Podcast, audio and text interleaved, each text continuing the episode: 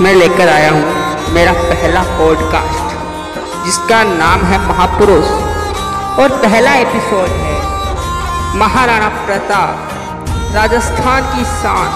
महाराणा प्रताप पर मेरी कविता लेकर आया हूँ।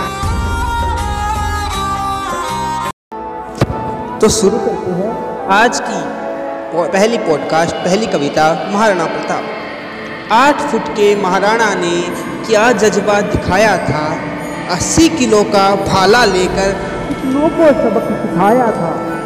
अमर हो गई हल्दी घाटी, जो ऐसा महान इंसान मिला। अमर हो गई हल्दी घाटी, जो ऐसा महान इंसान मिला।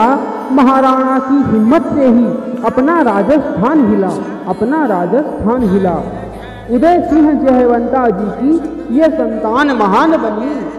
उदय सिंह जयवंता जी की ये संतान महान बनी।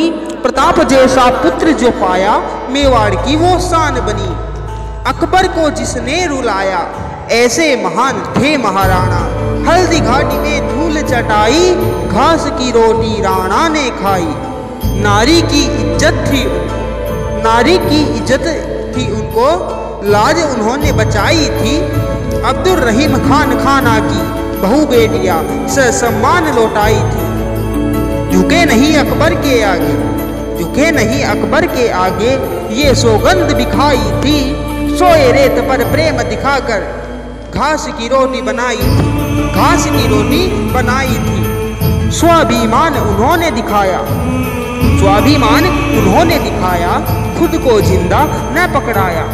गिरा दी सरकार अकबर की हल्दी घाटी में खूब दौड़ाया। चेतक नाम का घोड़ा उनका, रामदास सा हाथी था। चेतक नाम का घोड़ा उनका, रामदास सा हाथी था। भामा साहसा वीर दोस्त था, स्वाभिमान ही साथी था। भामा साहसा वीर दोस्त था, स्वाभिमान ही साथी था।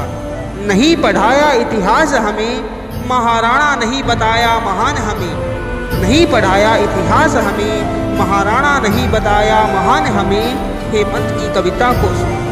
हेमंत की कविता को सुनकर याद करेगा हिंदुस्तान उन्हें याद करेगा हिंदुस्तान उन्हें जय महाराणा प्रताप, जय जय राजस्थान।